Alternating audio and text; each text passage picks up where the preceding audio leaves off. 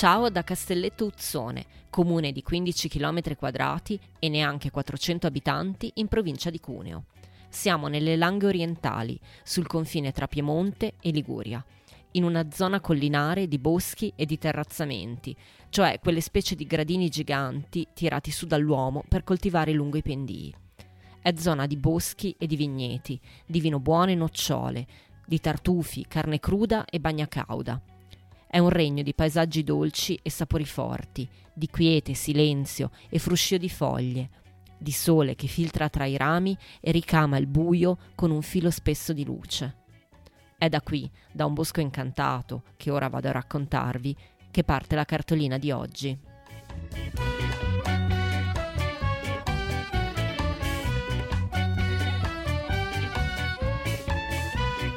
State ascoltando Saluti e Baci, il podcast che vi manda le cartoline dai luoghi più belli del mondo a scriverle sono io, Federica Capozzi, giornalista di mestiere e soprattutto viaggiatrice per passione.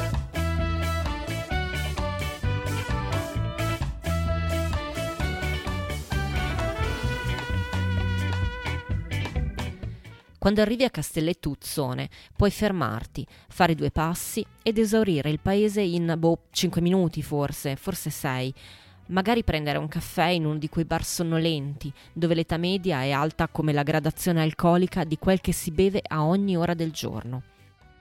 Puoi fermarti qui dunque, oppure puoi seguire la strada, passare da Prunetto e buttare un occhio al castello degli Scarampi, una fortezza del XII, forse XIII secolo, dove, se non ricordo male, oggi organizzano matrimoni. Graziosa la fortezza, ma tu vai avanti ancora, perché il bello arriva adesso, seguendo una strada che taglia le vigne e si infila tra i boschi. L'asfalto diventa sterrato, lentamente si sale, gli alberi si fanno più fitti. Eccoti arrivato nel cuore della faggeta secolare, penso sia l'unica di tutta l'Alta Langa.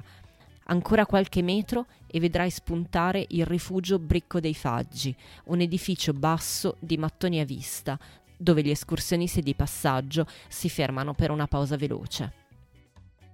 Io e Giorgio, al Brecco dei Faggi, in genere ci facciamo ben più di una pausa veloce. Il fatto è che a gestire il rifugio sono dei nostri amici, Davide e Tatiana. Lui è un istruttore di survival, lei un'educatrice. Beh, insieme hanno fondato l'associazione Pachamama, che si occupa di formazione e attività outdoor, didattica ambientale e altre cose molto belle da fare in mezzo alla natura, mm, spesso con i bambini. Li abbiamo conosciuti in Cile nel 2018 ed è stato una specie di colpo di fulmine. Noi eravamo in giro per i nostri sei mesi sabbatici. Loro all'epoca vivevano là, in una casa in mezzo al niente, nella riserva Nuble, a un'ora di sterrato dalla civiltà.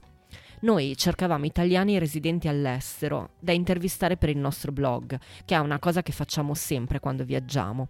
Loro hanno risposto a un nostro messaggio in un gruppo Facebook. E così ci siamo incontrati a Chiyan, la città più vicina alla riserva, dove noi siamo arrivati in bus e loro con un 4x4 incrostato di fango e strapieno di qualsiasi cosa, eh, dalle provviste agli scatoloni, agli attrezzi. Dite una cosa e probabilmente c'era. Insomma, la cosa doveva finire lì, con un pranzo e due chiacchiere, ma è scattato qualcosa, una scintilla come di innamoramento. Quando Davide ci ha proposto di seguirla alla riserva e di fermarci per la notte, ci è sembrata la cosa più naturale del mondo. Abbiamo detto di sì senza neanche consultarci tra di noi. È così che siamo diventati amici, grigliando carne sotto le stelle e bevendo un sacco di vino, parlando della vita, dei sogni, di come si accende il fuoco senza accendino e degli zaini, che sono sempre pieni di cose inutili. Davide dice sempre che sono colmi di incertezze e ormai io e Giorgio ci pensiamo sempre quando facciamo le valigie, scherziamo tra noi ogni volta che lo zaino non si chiude, sembra esplodere, ci guardiamo e ci diciamo, eh vabbè, eh, come al solito è pieno di incertezze. Dopo quella volta in Cile ci siamo tenuti in contatto e da quando loro sono tornati a vivere in Piemonte, noi periodicamente ci presentiamo al rifugio, dove Davide ci accoglie con un salame e un bicchiere di rosso anche se sono le 10 del mattino. Ammetto che non lo facciamo abbastanza spesso.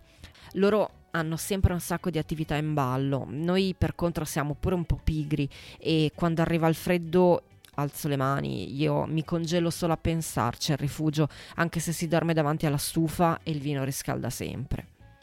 Ma il punto è un altro.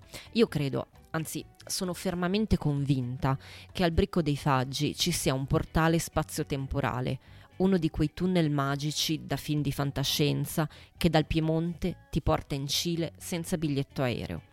Quando Davide accende il fuoco e ci mette sopra il disco, che non è un 33 giri, ma è un pentolone di ferro che in Cile si usa per cucinare, io, lo giuro, sono di nuovo là, a 12.000 km da casa mia, in mezzo ai boschi, i fiumi e le piscine naturali. E se alzo la testa, di notte, non vedo la stella polare, ma la croce del sud. La mia vita è di nuovo in uno zaino, come nel 2018, e domani dormirò in un altro posto e dopodomani in un altro ancora. Sono di nuovo nomade, con un brutto taglio di capelli e gli stessi vestiti che uso da sei mesi. È una sensazione che non apprezzo, come non apprezzo la compagnia di queste persone belle e molto rare, che mi tengo strette come una coperta nelle notti d'inverno. E oggi mi congedo così, a modo loro, dicendovi suerte invece che il solito saluti e baci. Avete ascoltato Saluti e Baci, un podcast felicemente autoprodotto. Ringrazio Giorgio Ghezzi che mi monta le puntate e mi porta in giro.